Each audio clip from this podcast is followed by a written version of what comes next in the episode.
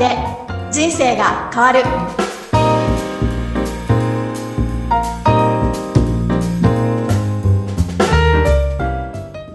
こんにちは、小ラボの岡田です。こんにちはナッチーです岡田さん今日もよろしくお願いいたしますよろしくお願いします。今回も前回に引き続いてナッチさんとお届けしたいと思います。はい、はいよろしくお願いしはい、ます、お願いします。はい。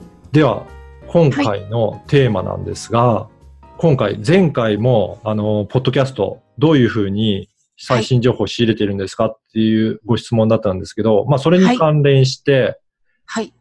アップルからメールが届いて、最近か、大きく変わったことがありますので、それについてご紹介したいと思います。なんでしょう、は気になります、ね、それで、そのメールを詳しく読むと、ポッドキャストのカテゴリーが変わるという連絡があったんですね。うんうん。なのでカテゴ、リー。はい。はい。で、カテゴリーって、例えば私の番組だと、まあビジネスカテゴリーに入ってるとか、あそういったね、ジャンルがあると思うんですが、それの、えっ、と、区分が大きく変わったので、まあそれをご紹介したいなと思います。ー実はは8月に入ってから、その新しいカテゴリーが適用されるようになって、はいはい。で、iTunes の画面自体もちょっとた変わってきたんですね。リニューアルされてきて、でかへー新しいカテゴリーで表示されるようになってきてますので、うんうんはい。ぜひそれはチェックいただければなというふうに思います。はいこれって、ナッチーさん、あの、どんなカテゴリーが今まであったかとか、そんなこと知ってました？いやまず自分のはいカテゴリーが何だったかなっていうのを今はい。見てみたんですけどはい。なんかキッズ？うん。キッズファミリーとかね、そういったところありますよね。おそらくそれにしてたんだと思うんですけど、今まで、はい、キッズファミリーのカテゴリーって、そのメインのカテゴリーしかなかったはずなんですよ。はいはい。で、ビジネスなんかは、ビジネスの下にキャリアだったり、マーケティングとか、そんなサブカテゴリーもあるんですけど、はい。キッズファミリーもそういったサブカテゴリーができるようになりました。なので、はい、そのサブカテゴリーをしっかりと、えーセッティングしておくことによって、はいカテゴリーで見つけていただくことも可能になってきたんですね。はあこれはじゃあ検索する人にうん。いいことってことですか、あ、そうですね。検索っていうよりは、あの、iTunes の画面から見つける人にとって見つけやすくなったかなと思うんですよね。はあ、例えばじゃあ、カテゴリーの中を見ると、自分の聞きたい番組が、はい。だーっとその、出てくるってことですよね？そうですね。はい。例えば、キッズとかの、まあ、カテゴリー、キッズファミリーのカテゴリーでがあったとしても、子育てのことだったりとか、はいあとは、えっ、と、そこのカテゴリーの中にはペットとか動物のこともあるんですね。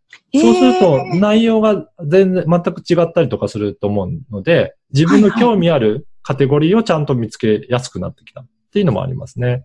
はあ、なるほど。はじゃあ逆に、うん。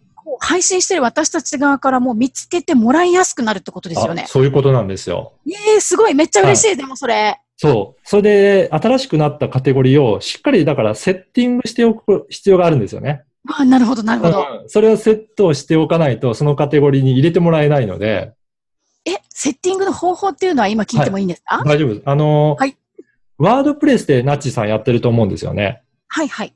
で、そこの、えー、ワードプレスのプラグインのところに、そういった設定がもうすでにできてます。あ、そうなんですね。はい。カテゴリーで、分類。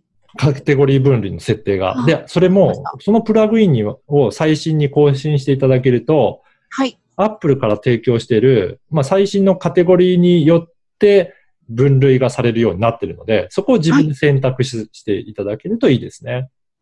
うん簡単ですね。簡単です。はあ、い。よかった。はい。そのプラグインを最新に更新するっていうことがポイントなので、わかりました。最新に更新ですね。更新して、はい。はいで、えー、Apple のセッティングのところから、えー選んでいただければ、それだけでもできますので、それが古いままだと新しいカテゴリーに対応していないので、それをはい、新しくする必要がありますね。はあ、わかりました。ぜひ、まずね皆さんもうん、そうですね、はい新しくしてから対応していただければなというふうに思います。わかりました。はい。今回は、ポッドキャストのカテゴリーが変わるということについてお伝えいたしました。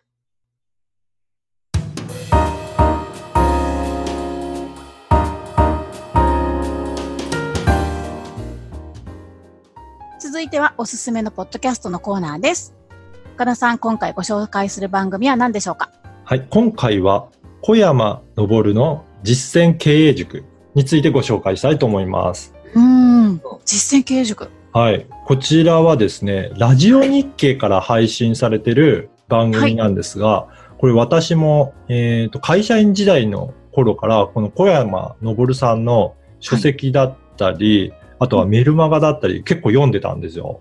はい。はい。かなり経営する上では、すごく大切なことをいつもお話しされている方だったので、私は、はい、そういったもう20年近く前ですかね、それぐらいからいろいろこの方のことはウォッチしておりました。ええー、すごい。はい。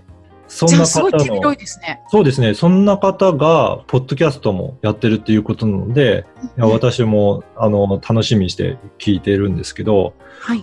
結構、経営について、難しい、まあ、理論をお話しするっていうよりは、もう人としてどういうふうにあるべきかみたいなことまでお話しされているので、まあ、すごくわかりやすく解説されてますね。なるほど。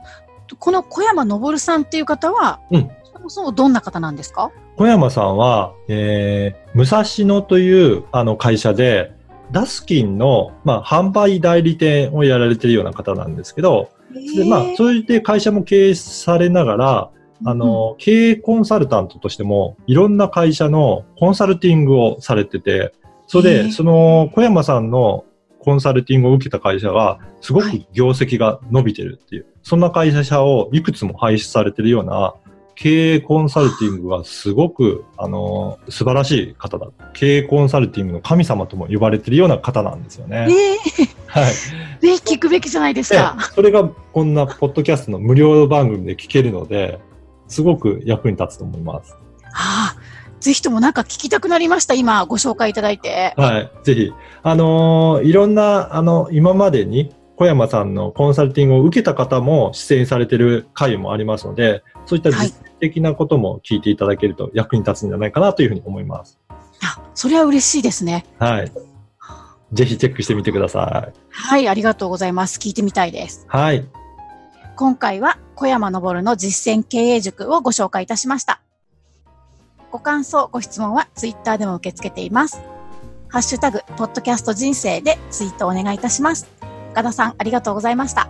ありがとうございました。